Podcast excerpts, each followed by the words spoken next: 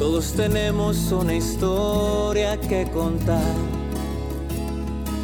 Todos tenemos una historia que contar.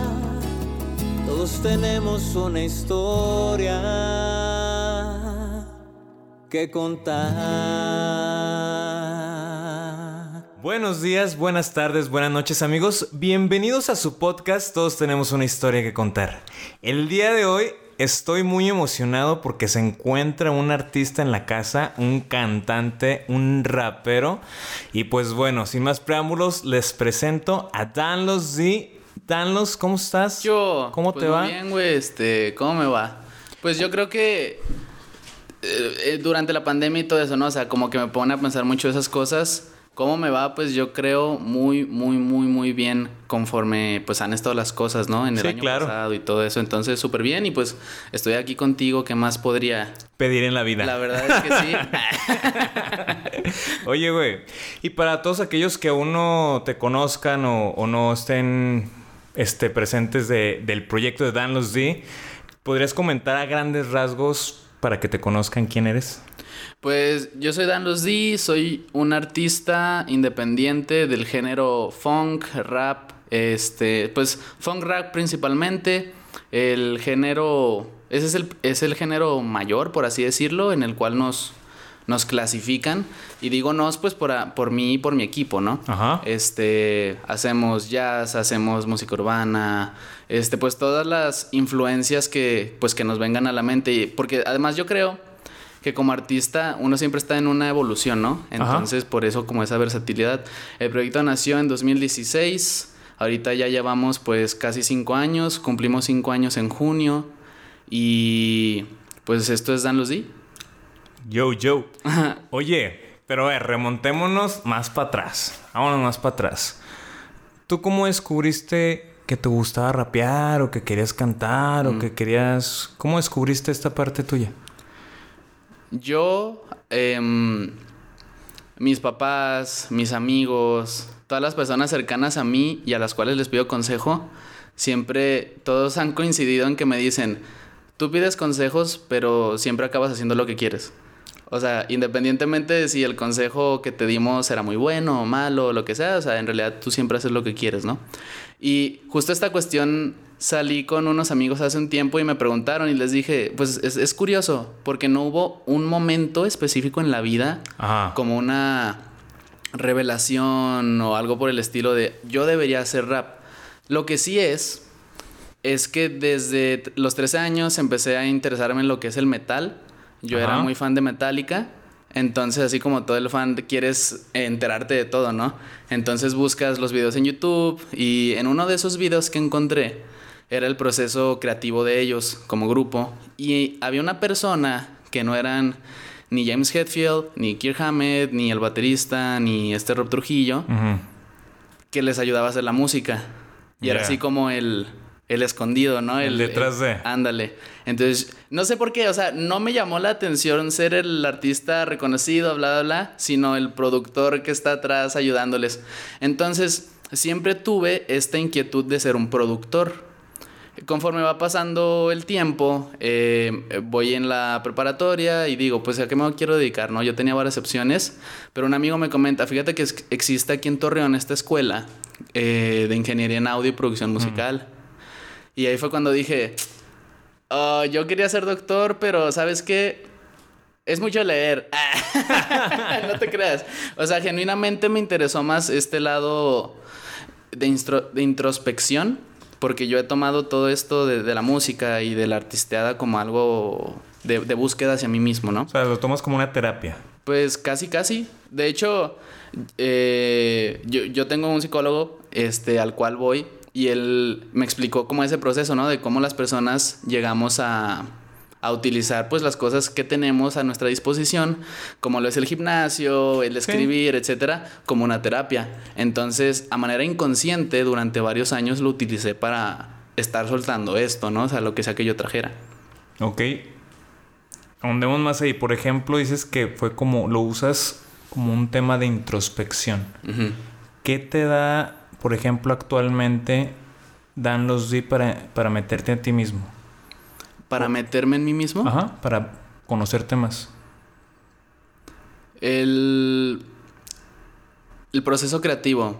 Yo me dedico a hacer la letra y también la música. Pero no necesariamente hago una letra y le hago música. Ajá. O hago música y le hago una letra. Sino que yo tengo esta teoría de que lo que sea que tú eres y lo que tú tienes que decir, lo vas a hacer y lo vas a decir. Independientemente de pues de lo que sea. O sea, tú ya lo traes adentro y todo lo que tú eres, cómo te vistes. Por ejemplo, pues yo tengo anillos y son calaveras y es un león Ajá. y esta pulserita, ¿no? O sea, todo eso cuenta una historia sobre mí, sobre quién soy, mis intereses, al igual manera que nuestro lenguaje. Sí. Entonces, eh, lenguaje ya sea eh, vocal, eh, oral o lenguaje musical. Entonces, yo descubrí, luego me salen recuerdos en Facebook de cosas que publicaba que digo, como que ¿Quién era ese muy no no no al Ajá. contrario como que era muy maduro sin darme cuenta que tenía esas ideas. Ahorita ya sé que las tengo conscientemente como parte de, de, ese- de acercarte a tu feminidad a la espiritualidad a cómo se llama a la sensibilidad de tu cuerpo etcétera. Y en ese momento como niño con faltas de ortografía horribles y todo ahí está el mensaje como escondido detrás de todo eso pero ahí está no entonces el proceso creativo es que hago una canción felicidades, ahí está la música. Y no sé, voy en el carro o voy a algún lado y empiezo a escribir, algo me inspira. Y de alguna manera, cuando ya quiero ahora sí hacer una pieza completa, embonan. De que busco en mis notas qué, qué letra que he hecho le puede quedar a esta canción. O qué canción queda con esta letra, ¿no? Y por ejemplo, si, si pudieras hacer una analogía de eso que mencionas en la música y en el lenguaje musical, de escribiendo la letra y luego embono la parte musical y luego embono esta otra parte para que encaje y todo embona a toda madre. Si pudieras hacer una analogía en tu vida, este, pues no real, porque pues también eso es real, pero en tu vida fuera de la música, ¿cómo la harías? Con ¿Cómo harías que embonaran distintas cosas de tu vida? Como lo que acabas de mencionar. Ajá. O sea, sin saberlo, el proyecto me dotó de las mayores bendiciones que he tenido en mi vida. Eh, del sentirme libre para crear, claro, pero hablando como fuera de, de eso, o sea, ¿qué me trajo después? Eh, mi equipo, eh, existimos pues Dan Los D y el grupo de Dan Los D es Funk Samurai. Por eso mismo es el nombre del álbum, ¿no? Em, Funk Samurai es mi equipo de trabajo, que se compone pues de personas súper, pues que son mis mejores amigos en pocas palabras y aparte súper talentosos. Pero si no hubiera sido por el proyecto que lo inicié y de la forma en la que los integré, porque no fue solo, oye, tú eres músico, toca esto que yo necesito que toques, sino que de verdad hicimos una relación como casi de familia, haz de cuenta. Entonces, sin buscarlo, o sea, solo encontrándome a mí mismo a través de eso, pues gané esta familia que es Funk Samurai. Este, entonces, o por ejemplo, Kavita, que es el de el saxofonista y el de la Mm. flauta del grupo, con él pasa algo bien mágico, que es, es imposible que el 100% de las ocasiones suceda, pero el 80 sí sucede. Yo hago la canción, hago la letra y le digo, eh, caballo, te va la rola. Y le mete algo y ya quedó. Cuando ha pasado con otros integrantes, pues que me hacen propuestas y les digo, ¿sabes qué? No siento que quede con lo que necesito, ¿no? Entonces, pues hasta ahí mismo, eh, Cava y yo somos súper amigos y en la misma música que embona, ¿no? Entonces, se me hace muy padre esta analogía de sin buscarlo, sin estar forzando las cosas, pues creamos esta comunidad entre nosotros que al mismo tiempo creo que se refleja mucho en la música que hacemos juntos. Ok. Perfecto. Entonces me comentabas, fuiste descubriendo Metallica, te metiste a, estudiar esta escuela de sonido que decías, y luego qué fue, qué fue pasando. Mm, eh, en esa escuela nos encargaban al semestre grabar tres canciones del género o artista que tú quisieras y hacerles mezcla y conforme pasaban los meses los maestros te revisaban pues la mezcla, la producción, como todos esos detalles, ¿no? que necesita una canción. Y pues yo siempre he sido alguien, ¿cómo se llama? Cohibido, o sea, que no es como que salgo a buscar al mundo muchas cosas ni nada. Y eso se veía reflejado en, en mi círculo social. Entonces, pues sin tener un círculo social al cual recurrir como de que, oigan, alguien conoce a algún músico algo por el estilo, este, coincidió que yo empecé a hacer mi música y empecé a grabar mi música ahí en la carrera. Entonces... ¿Ahí ya escribías? Sí. Tus, o sea, ¿ahí empezaste a escribir o tú ya escribes desde antes? Yo empecé a escribir a los 18 al principio de la carrera. Ok, Ajá, va. Por ahí. Eh, por un maestro que se llama Jorge de Llano, fue mi primer profe de música. Ah, dicen, que es, Él- dicen que es un crack, ¿no? Ajá, la verdad Jorge como guitarrista, él toca flamenco, no manches, se la rifa y como maestro también fue quien me llevó como a experimentar musicalmente. Este, entonces de hecho un proyecto que él nos encargó, hizo una canción con una compañera y esa es una de las primeras canciones que está en el primer EP que saqué. Em, Y ya empezabas con rap. Sí, empecé con rap porque en preparatoria me interesó gracias a Kendrick Lamar, a Drake y... Oh, no me acuerdo cómo se llama el otro, pero específicamente la canción así que yo me sé de, de principio a fin es la de Fucking Problems de ASAP Rocky, Drake y Kendrick Lamar. Entonces, Ajá. pues eso fue como lo que me empezó a llevar ahí, ¿no? De hecho, el primer LP está en inglés por lo mismo. ¿Y cómo cambiaste del metal a, al rap? Mm, ni idea, güey. Te voy a así un resumen bien grande de los gustos musicales. La- el metal me sigue gustando. Sí, Era el- claro. el, metal comercial, ¿no? El de Rammstein, el de Ajá. Metallica. Este, después eso evolucionó a la música electrónica. El boom de Tomorrowland, Sí, sí, sí, etcétera, totalmente. ¿no? Y de hecho era parte como de, de uno de mis sueños ser DJ en su momento. Pero así pues, señor DJ, ¿no? O sea, no claro. nada más. Perrón. Ajá. Y en esta búsqueda también yo producía mis canciones de música electrónica. Ah, Eventualmente me di cuenta que lo que más me atraían eran estos ritmos de la música negra. Ajá. Entonces yo creo que eso fue lo que me empezó a llevar hacia este mundo del rap. Porque antes de eso no había ni un solo artista en español que a mí me interesara de rap. O sea, el primero que me interesó fue KCO. Y eso porque un amigo que se llama Ariel me dijo, no manches, un vato que se llama KCO sacó este álbum. Es un crack Es también. así, bañadísimo. Pues escúchalo, ¿no? Y de hecho el primer concierto de rap al que fui fue al de KCO. Pero a ver, tú ahí me comentabas que empezaste a, a grabar tu propia canción que está en tu primer EP. ¿Tú ya ahí ya, ya, ya empezabas a rapear o cómo? O sea, a grabar la voz. Tu- Fue tu voz, ¿no? Sí, sí. Tú ya empezabas como que a rapear y... Porque está complicado el, el, el fraseo. Mm. O sea, o, o cómo... O te pusiste ahí a probar o cómo estuvo ese... Como te digo, todo lo que yo he hecho, pues he hecho lo que quiero y eso me ha ayudado a encontrarme a mí mismo. Entonces, yo antes, por ejemplo, tenía mucho miedo de no saber hacer líneas melódicas, Ya. de solo poder rapear. Y antes de rapear era como, ay, no sé, como que en español no me agarro, ¿no? Y, y te vas Ya. al inglés. O sea, es como la deconstrucción del proceso. Pero yo me empecé a grabar a mí mismo solo haciendo la prueba. De que, pues sabes qué, me gustó un montón lo que hace Kendrick. Voy a agarrar la canción de Bitch Don't Kill My Vibe, de Sing About Me, etcétera, eh, o sea, la base, y voy a ver qué me sale. Y tal cual, pues tengo un cuaderno que me acabé en, en 2017, creo, de que lo llené de letras, ¿no? Entonces, pues es práctica y práctica y práctica, que francamente esas letras, nada, a mi parecer, nada buenas con lo que hago ahorita, pero aún así, pues es lo que te digo, la práctica y la búsqueda, ¿no? Pero... Pero con la voz ya empezabas también a rapear. Porque, por ejemplo, a mí me comentabas que escritas, pero... Sí, sí, o sea... Tío, porque el rapeo, pues es complicado. El, el rapear, porque es- a veces son frases muy rápidas y luego el tiempo tienes que ajustarte al tiempo con la rapidez de la- del fraseo. ¿No, ¿No te era complicado en un principio?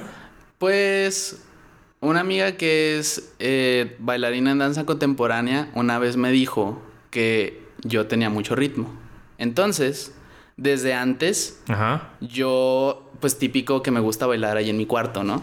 Entonces, yo siento que ese ritmo que ya traía me hizo muy fácil agarrar las bases de rap y todo, porque genuinamente nunca he sentido que batallo como para, pues para agarrar el ritmo de alguna canción ni nada. Ya si hablamos como de tiempos irregulares, pues es diferente.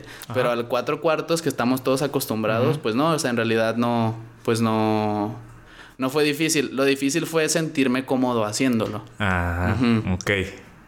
¿Y cómo fue, por ejemplo, evolucionando ese proceso? ¿O por qué te era complicado? ¿Por qué te incomodaba? Pues como te digo, yo siento que mi voz la encontré a través de la música. Ajá. Porque yo era, pues, el chavo desmadroso que se iba a, la, a ¿cómo se llama? A extras todos los semestres.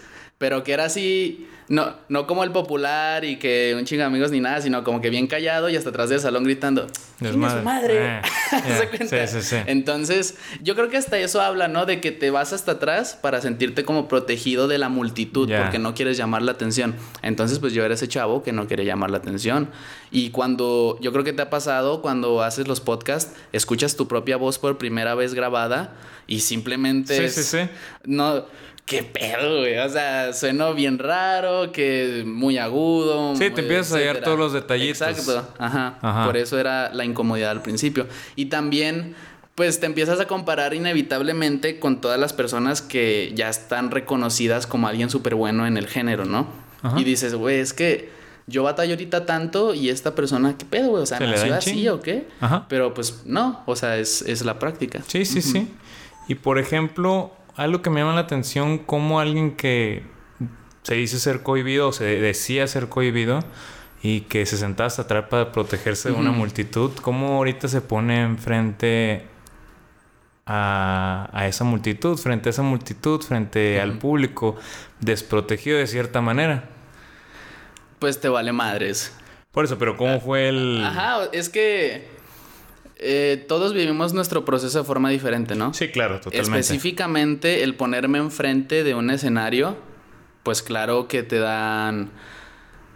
Me pasaba mucho que antes de tocar yo iba al baño así como 20 veces. Así de que Claro, a echar, a echar el miedo. a echar la miadilla, ajá, pero de que ya en la 19 vez era así como el... pss, Sí, el, el airecito. o sea, de que en realidad De que ya todo forzado, ya, de que ya- ya, es la pura el puro nervio, ¿no? Ajá. Pero superando, eh, o sea, como supongo que ese era mi método, sacarlo a través de, del alivio físico o algo así, porque ya una vez que me subí al escenario, las primeras dos presentaciones sí sentí así como de que, ah, no la voy a cagar, no se me vaya a olvidar la, la rola, letra. eh, ajá, la letra, pero no, tal cual, también, pues esta amiga de la que te comento, Ari, Ajá. se llama Ari Cigarroa ella, este, ha sido quien me ha apoyado desde el principio así machín, ¿no?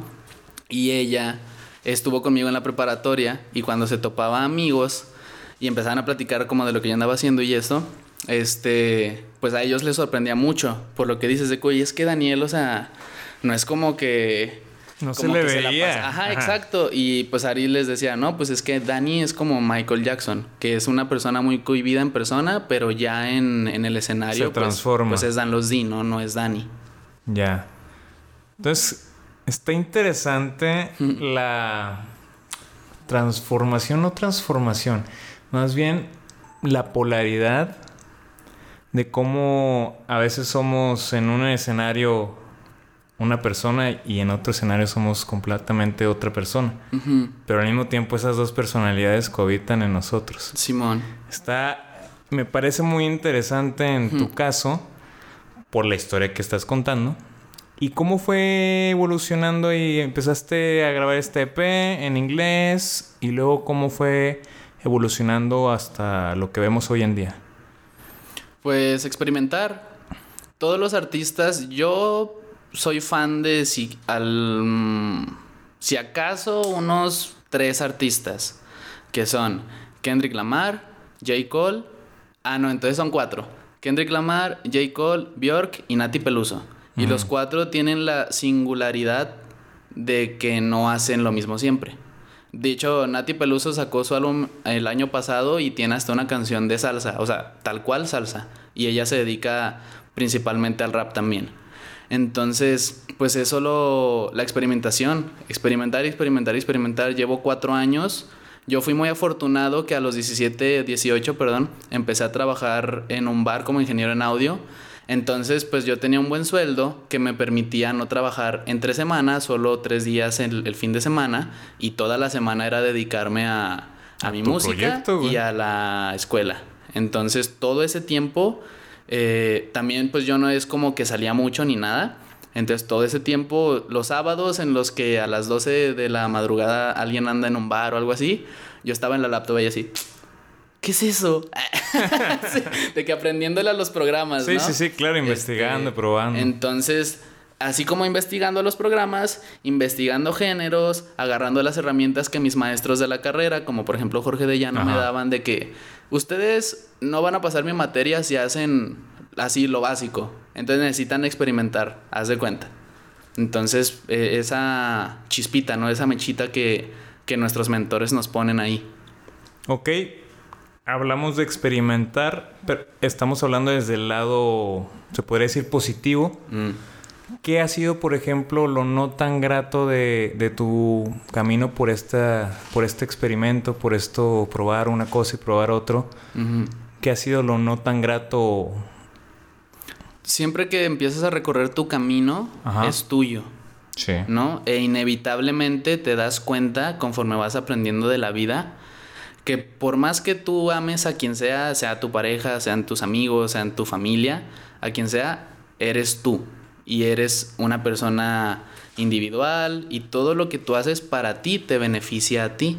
Ajá. Entonces, eh, cuando uno intenta, intenta encontrarse em, y se enfoca mucho en encontrarse, puedes llegar a no tener equilibrio en todas esas partes de tu vida. Entonces fue lo que me pasó a mí. Yo eh, ahorita pues con los chavos tengo una gran relación, Ajá. pero sí hubo un punto en el que yo sentía, que me sentía muy egoísta, porque ellos me ayudan un montón y yo ni un, ¿qué onda? ¿Cómo estás? o algo, ¿no? Era así casi como que nos vemos cuando tocamos y todo esto. Como que estás muy en tu pedo, pues. Ajá, o también cuando empecé a trabajar ahí en este bar, pues mis amigos de la prepa y de la secundaria me decían, oye, vamos a salir tal día. No, pues es que voy a jalar, ¿no?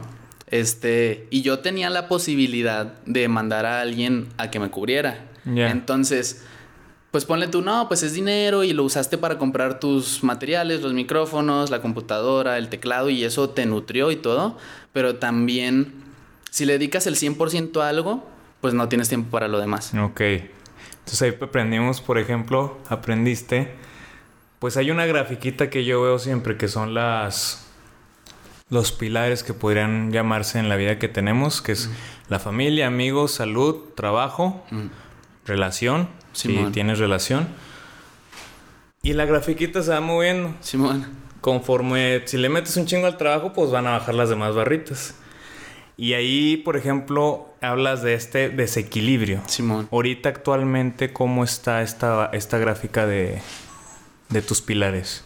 Yo era alguien que hasta hace dos años era muy aprensivo con lo material, porque como trabajaba un montón, ahorraba un montón de dinero para comprar pues los materiales, ¿no? Ajá. Como micrófonos, etcétera.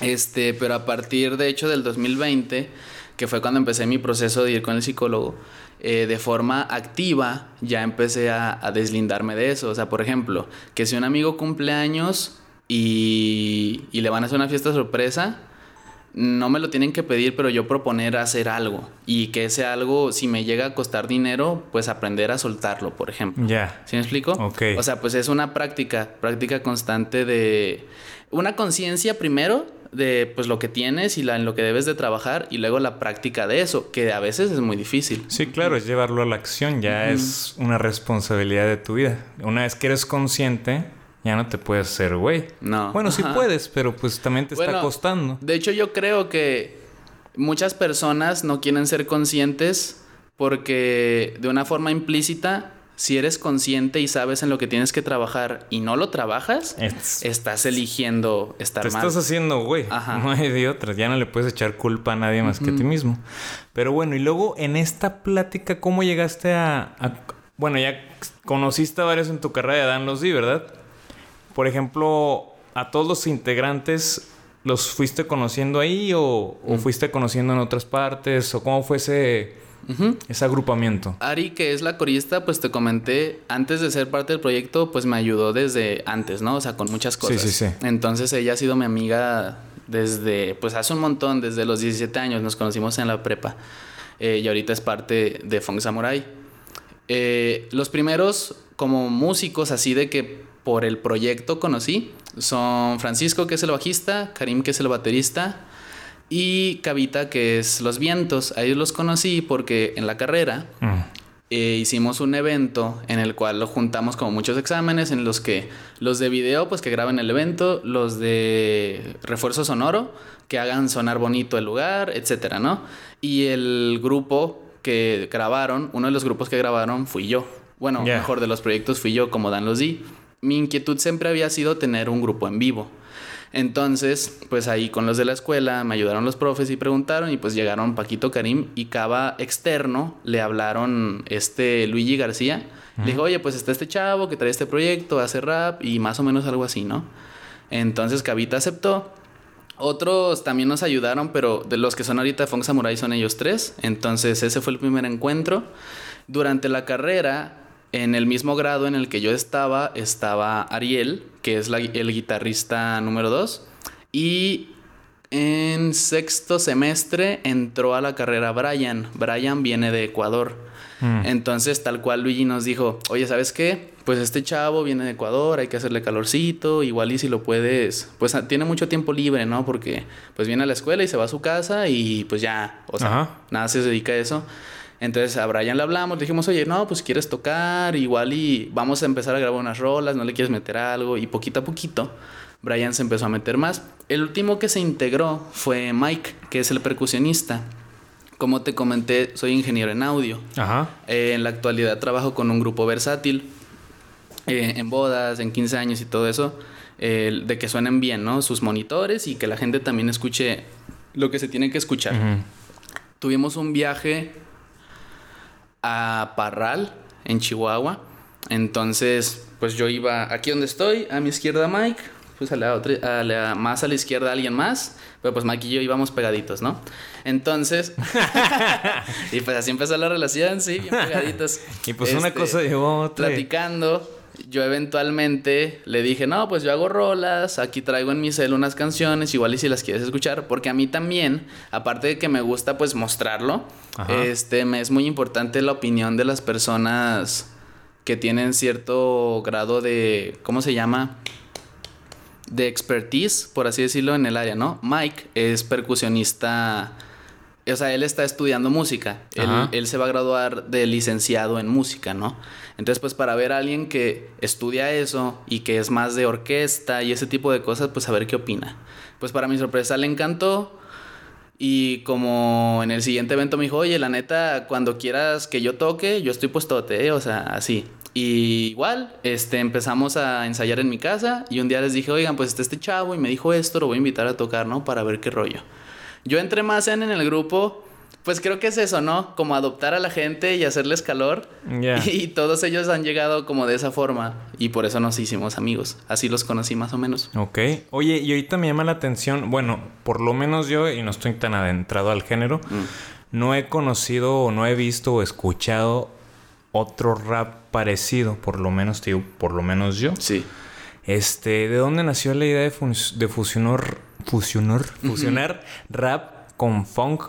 ¿De dónde nació esta...? Yo siento que soy como una esponja. Ajá. Eh, yo siempre he sido mucho de... No la voy a regar en cierto aspecto de la vida porque ya vi que alguien cercano a mí la regó. Entonces aprendes aprendo de los a errores través de- ajenos. Déjame nada más Ok. le pongo aquí porque no nos vaya a molestar. Aprendo a través de la experiencia de los demás, ¿no? Eh, lo mismo en la música. La canción de Jazz en las Mañanas la hicimos... Les llevé la estructura a Paquito y a Karim. Ajá. Pero ellos, eh, Paquito se aventó el bajo, específicamente hablando del bajo, se aventó todo el bajo él, así yo no le dije nada. Haz lo que tú quieras, siempre les digo esto, haz lo que tú haz. quieras. Ajá. Entonces lo hizo, quedó. Y yo, en esa búsqueda de un sonido, dije, ¿cómo tocaría Paquito otro bajo? Y fue cuando nació Ricky Morty. Entonces yo tenía la melodía, el para, para, para, pa, pa. Que es para, una para, canción para. que tienes, ¿no? Ajá, El- de Ricky Morty. Ajá. Este. Y cuando estaba haciendo el bajo, dije, pues como Paquito es mi bajista, voy a hacer algo que a él le gustaría tocar. Y empecé pues ahí a tratar de imitar el bajo de Jazz en las Mañanas, pero en la escala de Ricky Morty. Y pues así creció, digo, nació el bajo de Ricky Morty, ¿no? Y cuando se lo mostré me dijo, pues no le cambiaría nada, o sea, la neta esto es algo chidote que yo tocaría, ¿no? O sea, la, la visión que yo tenía pues la plasmé porque él primero me enseñó cómo lo tocaría. Entonces, Paquito y Karim principalmente son los que más me llevaron hacia lo que es el funk, así funk de tipo Cory Wong, eh, Cory Henry, como los grandes exponentes de ahorita del género. Em, y el blues siempre fue una inspiración para mí. Em, pues sí, como esta melancolía, esta nostalgia que trae el blues, siento que es un tema que Dan Los D siempre por más feliz que esté la canción o más... Tiene que eh, tener un toquecito. Sí, un toquecito ahí de, de que me duele. sí. Sí, sí, sí. Entonces algo así, así es el proceso. Ok, este, y por ejemplo... Ay, güey. Se me fue ahorita con la... Mm. Con lo que dijiste, es lo que te iba a preguntar. Pero bueno. Estás así... Eh, fusionaste este, estos dos ritmos. Y la verdad, como te digo, es una yo cuando lo primera, la, primera vez que escuché, creo que escuché la de Ricky Morty. Mm. Escuché el ritmo y dije, ah, chinga. me, esperaba otra cosa totalmente distinta. Y luego empiezas a rapear y fue como que. Ay, güey. Porque a mí siempre me ha gustado el rap. Ok. Pero a mí de todo tipo, o sea, yo desde batalla de gallos y todo ese ah. rollo freestyle, todo ese rollo, porque las rimas me gustan mucho. Entonces, ah, chinga, está rapeando este güey. Qué buen pedo, porque aparte de rapear, te mueves. Porque yo platico mucho con un compa que también le gusta mucho el rap y todo ese rollo. De él me presentó el KCO y todo. Ah, ok. Y le digo, güey, es que sí me gusta, pero. No sé, güey, siento como que a veces está muy hablado. Mm. Y lo padre tuyo es que está rap, el, el, fraseo, pero también te hace bailar. Te hace moverte. Simón. Y eso se me hace muy interesante, güey. Pues siempre que yo he ido a eventos de rap o de hip hop, hay un punto en el que estamos así como escuchando a los chavos, o sea, a los que están en el escenario. Y si hay un punto en el que se siente muy repetitivo. Ándale. O sea, como que las mismas entonaciones o por eso, banda, apréndanse algo, ¿no? sí, sí, sí. O, el, hip hop agresivo Ajá. Como ya, pues creo algo que ya se ha hecho. Ajá. Este, pero claro que se entiende que estas personas replican lo que conocen, ¿no? Entonces yo no crecí con el, con el rap de los gelocos, no sé, con, el, con, ¿cómo se llama este babo? El cartel de Santa. El cartel de Santa, todos ellos. Yo primero crecí, pues como te dije, con Metallica, y luego con David Guetta, y así como muchas influencias externas. Y a alguien que también admiro, no soy fan tal cual, pero que admiro mucho su forma de trabajar es Pharrell Williams. Entonces Pharrell tiene canciones en las que rapea muy bien pero, pues, ¿quién no conoce la de Happy? Ajá. ¿Quién no conoce todas esas en las que está entonadito, no? Entonces, eh, pues para tratar de no sonar igual a alguien más, yo hago muchas inflexiones en mi voz. Por ejemplo, Enrique Morty, esta es mi brisa. Y tal vez sientas hey. que esa es mi brisa. Y trato que las canciones no se escuchen como que una sola persona la está cantando. Siempre intento, pues, modular mi voz de la forma que sea necesaria para que hasta pueda parecer que en el coro es alguien y en los en el rap es alguien acá. Ya es otro, ¿no? Eh, claro. Entonces, tal vez eso es lo que se nota. Por ejemplo, ¿y cuál es la el para qué de Dan Los D? ¿Para qué? Ajá. Nas tiene una beca o tenía, no me acuerdo en qué universidad, que se llama no sé, la beca de NAS, algo así. Ajá. Entonces agarra pues a algún estudiante de alguna universidad y le paga su universidad. Em, creo que también está enfocado hacia las artes. Y cuando yo me enteré de eso, dije, no manches, o sea, pues qué cosa tan maravillosa que un artista que es así como pionero del hip hop tenga esta iniciativa, ¿no? O sea, de verdad el querer eh, no solo recibir todo lo que ya ha recibido de reconocimiento, dinero, etcétera, sino regresarle a las personas. Em, y además, eh, por ejemplo, Kendrick Lamar, que te digo que él sí, soy fan así chido. Em, pues en inglés sus canciones, pero igual sientes algo y, te sientes acompañado. Entonces, esos son dos puntos muy importantes para mí. Yo quisiera que cuando Dan los di sea un proyecto ya establecido. ya establecido, chido y todo, yo de verdad poder, em, o sea, tal cual, si pudiera dar una beca, así como 10 becas al año a algún estudiante, no sé, algún grafitero, algo así, a lo que sea, o sea, porque yo sé que los mexicanos, eh, un amigo me dijo hace como tres días, Mozart asesinado. ¿Por qué? Porque no tenemos recursos. Ya. Entonces, tratar de ayudar de esa forma y lograrlo es algo que me motiva. Y además, algo que ya hemos logrado como grupo y yo como artista solista es hacer sentir acompañado a alguien, pues cuando se siente solo, ¿no? Ok. Entonces tienes, se puede decir que tienes dos para qué es. Uno, el de ayudar a los demás a desarrollar sus dones o a que no se queden en un, pues bueno, no hay apoyo, no hay recurso, no Sí, puedo hacer nada. Y el otro es que se sientan acompañados o Sí. entendidos. Pues hacer comunidad. Un día vi un video, una TED Talk de, de la soledad. Y literalmente es como, si te sientes solo, como por un tiempo prolongado de tu vida, te enfermas, este, desarrollas pues hasta perfiles psicológicos enfermos, ¿no? O sea, no estables. Entonces la soledad sí es algo muy, pues muy peligroso. O sea, no solo para adolescentes y todo esto, sino para los humanos. Ya. Si tienes 60 años y te empiezas a sentir muy, muy solo, ponle que no te suicidas o algo así tan, eh, tan grave, ¿no? Pero sí vas a desarrollar, es, es un hecho científico en este experimento que te empiezas a sentir mal. O sea, no sé, adelgazas, etcétera, todo eso. Y yo sé que he sido una persona que pues era el chavo que se sentaba hasta atrás para que nadie lo viera, ¿no? Ajá. porque me sentía solo.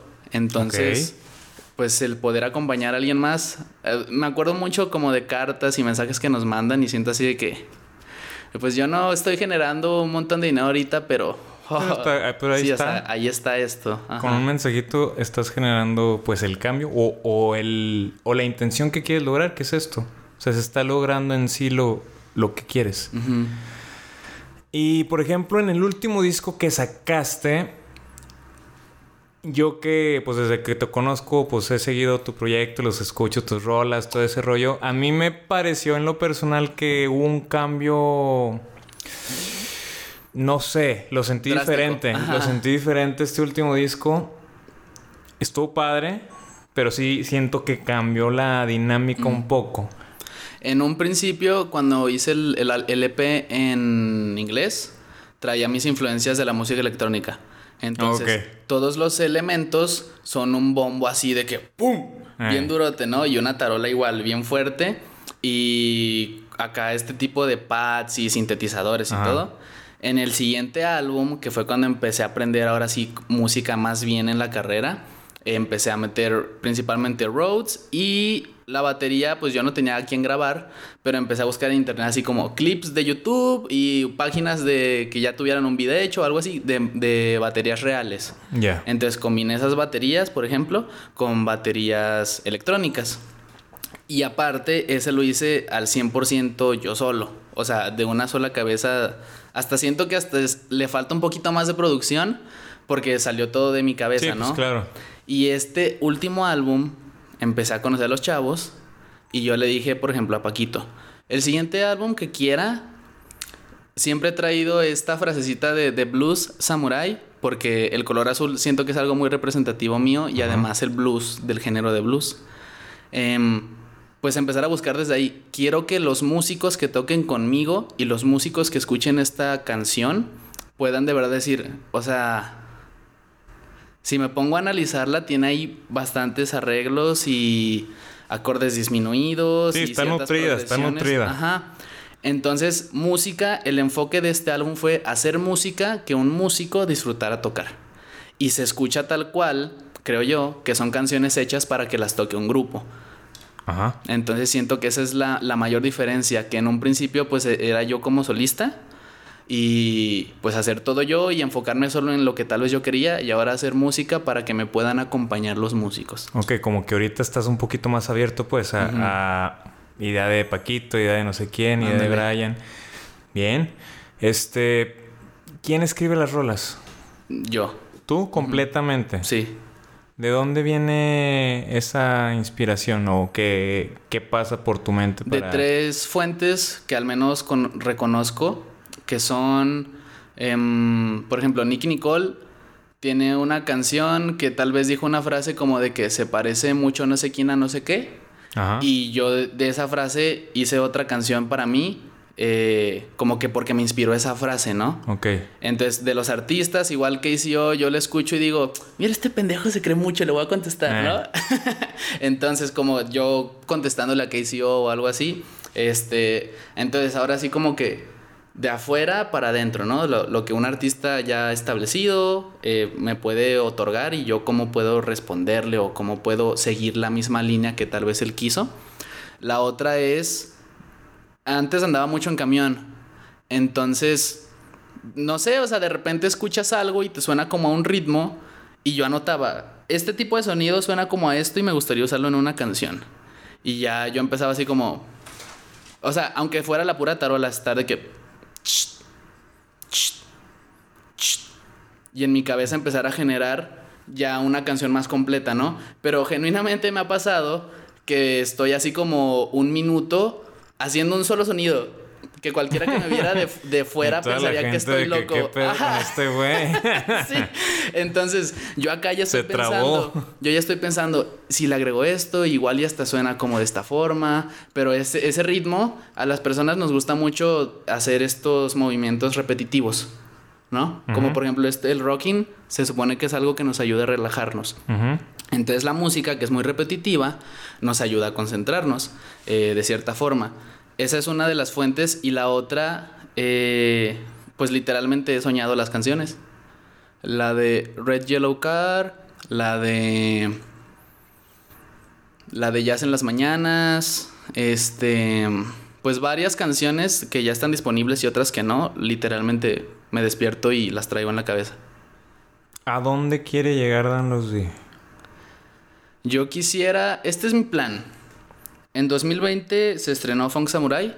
Ajá. Y queremos sacar video para tantas canciones como se puedan. Ahorita ya están en plan este Ramo de Rosas. Mariposa se estrenó en principios de febrero. Y pues ya hacen las mañanas Ricky Morty el año pasado y antepasado. Son ocho canciones. Eh, Dan los di, Otra Mujer, Llámame también lo estrenamos en 2020. Psicópata. Em, Ramo de Rosas. Así suena. Entonces, los que tenemos plan de sacar video próximo es Ramo de Rosas y así suena, por lo pronto. Entonces, yo quisiera que este proceso de creación de, esta, de estos videos pues nos ayude a llegar a más personas y conforme llegamos a más personas empezar a sacar estas canciones que te digo que no están públicas y pues empezar a generar más, ¿no? O sea, a final de cuentas esto sí es un negocio. Porque sí, claro. pues vivimos en un mundo capitalista. Todo lo que tú quieras hacer. No, y aparte, pues, ¿por qué no? no, no, no. O sea, es a lo que voy. O sea, si de verdad te quieres dedicar a algo, tienes que encontrar una forma de que sea redituable. De monetizarlo, y claro. ya, se acabó. Entonces, eh, estoy generando como este plan de primero generar estos videos, después una comunidad y eventualmente hacer pues la comunidad en la cual nos podamos empezar a mover a otros lados como a Querétaro, a Puebla, eh, a Monterrey. Tocamos en 2018 creo, en noviembre de 2018 con un grupo que se llama Illuminasti, ellos vienen de Puebla y les encantó. Entonces he estado en contacto con este chico, el, el ¿cómo se llama? El lead singer de, de Illuminasti. Y él me dijo, oye, deberíamos hacer una gira acá por, de que pues que Guanajuato, todo ese lado, ¿no? Y ya ustedes nos consiguen como de que Torreón, Saltillo, etcétera. Entonces, pues pasó la pandemia y ya no se armó. Pero eso, esa es la idea, o sea, seguirse moviendo hasta donde podamos llegar, ya sea por las redes sociales, ya sea en persona, para que crezca más y empezar a generar ahora sí una comunidad y una forma de vivir. Sí, ya monetizar, ya no solamente, pues sí me gusta esto, pero pues no voy a vivir del aplauso. Simón. Este, ¿cómo es la vida de un artista independiente? Pesadísima. Eh, uno como artista independiente tienes que aprender a ser cantante, a ser escritor, a ser músico, a ser ingeniero en audio, a ser el del marketing, hacer eh, el de los videos, el de la producción. Si quieres que tu video se vea con ciertos colores, pues ahí te conviertes en el, en el, creo que se le llama arte en el mundo de la dirección de videos y eso, el del arte. Te tienes que convertir en tu propio director, te tienes que convertir en tu propio manager. Y pues para que no te hagan menso, te tienes que educar en todas esas cosas. Claro. Entonces, em, hace poco estuvimos en el Laguna Power Fest. Entonces esa producción pues fue igualmente completamente independiente, hecha yo como el productor de todo, o sea, yo eh, con mi equipo, con los chavos, les dije, quiero este tipo de set, quiero que se vea más o menos así, le pasé unas referencias a quien me ayuda con el video. Entonces quiero este tipo de imagen, este tipo de plano, casi casi le escribí un storyboard a esta persona, haz de cuenta. Y en cuanto a audio, eh, pues yo monté todo lo que pude, ¿no? O sea, también luego me siento mal porque me ayudan tanto y no les puedo pagar, entonces yo quiero hacer todo. Pero a lo que voy pues es que entre todos, sin recibir ningún pago ni nada, hacemos todo y empezamos a las 3 de la tarde y acabas de recoger a las 3 de la mañana. Y, y, tienes trabajo al día siguiente o algo por el estilo, pero además tienes que editar una hora de video completa y una hora de canciones completas, muchas voces, muchos instrumentos. Y tal vez suena poquito decirle a las personas, em, no, pues edité un video y, edité, pues, y, mezclé las canciones y mastericé las canciones. Pero cada canción te lleva de perdido unas cuatro horas. O sea, ya cuando llevas muy buen ritmo, de perdido una canción te lleva cuatro horas si queda así. Perrón. Ajá, perroncísima. Y de video, pues la limitante de que el video consume un montón de recursos de una computadora, entonces estás play, pause, se traba. Play, pause, se traba.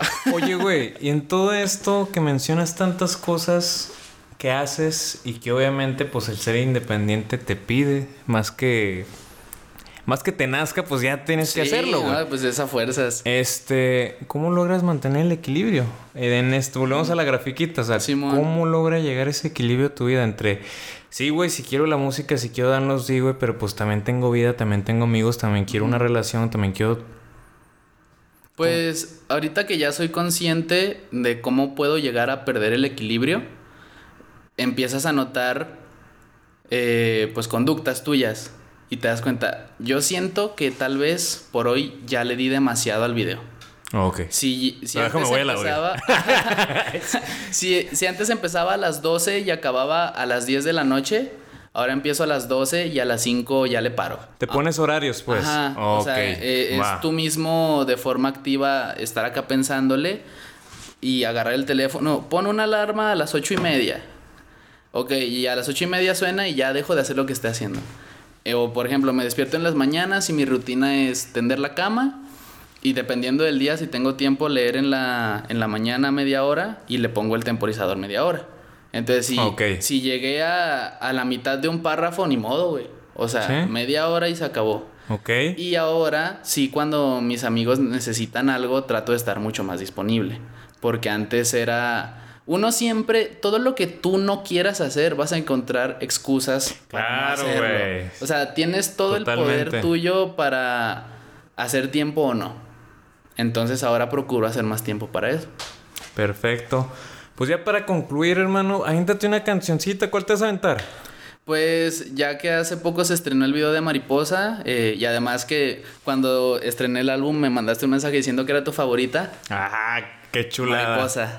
Perfecto, pues te dejamos el escenario para ti solito y no antes darte las gracias por compartirnos tu historia, darte las gracias por pues por mostrar tu pues a veces no, sé, no sabemos si llamarlo tenacidad o terquedad o, en este mundo como que a veces pues uno pues ya no sabe qué lo mantiene, si la terquedad, la tenacidad, la...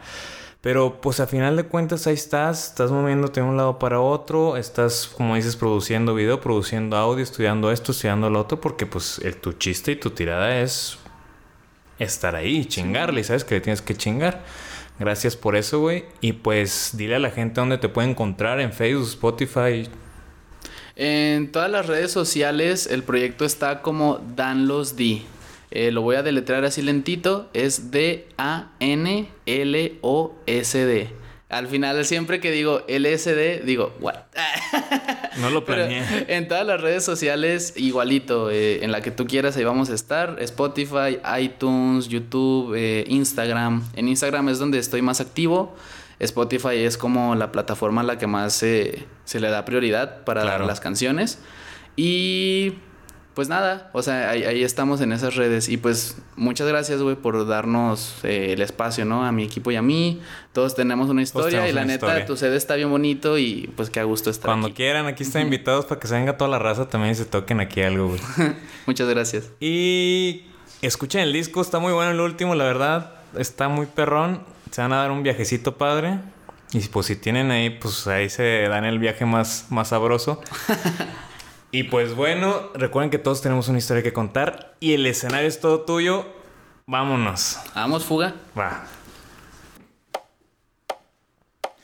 Ah. ¿Qué onda? Yo soy Dan Los D. Estamos en Todos Tenemos una Historia con Jorge Nieto.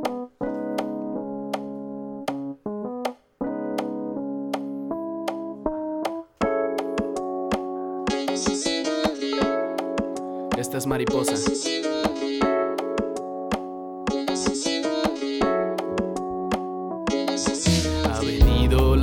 Mariposa más hermosa a llamar mis ojos con sus alas rojas y dejarme picado, dejarme obsesionado.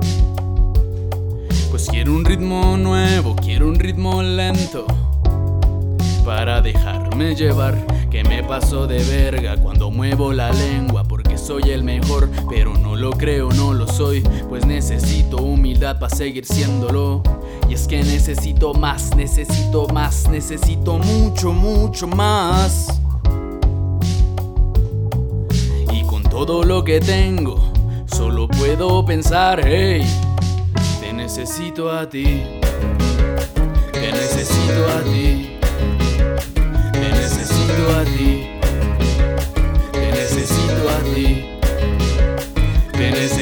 Necesito aquí. Te necesito aquí. Te necesito aquí, aquí, a ti. Para dejarme llevar. He visto a la mariposa más hermosa desplomar sus alas contra el viento sin preguntarse ni preocuparse por qué vendrá. He visto a la oruga dormir tranquila sintiendo a la muerte en su nuca respirar. He visto cosas en ti que no he visto en los demás puedo evitarme preguntarme, hey, ¿cómo no se dejaron llevar? He visto todo eso sin parpadear y por consecuente me he dejado influenciar y ahora mismo y en el mismo lugar me pregunto cómo me dejé llevar. He visto tu mirada reflejada en mis ojos, como tu abdomen sostiene a tu torso y yo sostengo que ya no tengo la fuerza, pues te necesito a ti. Te necesito a ti. Te necesito a ti. Te necesito a ti. Te necesito aquí. Te necesito aquí. Te necesito aquí, aquí, a ti. Para dejarme llevar, hey. Llevar. Están los. Estamos en Todos Tenemos una Historia con Jorge Nieto. Esto es Mariposa. Te necesito a ti. Te necesito a ti. Te necesito aquí, aquí, a ti. Para dejarme llevar, hey.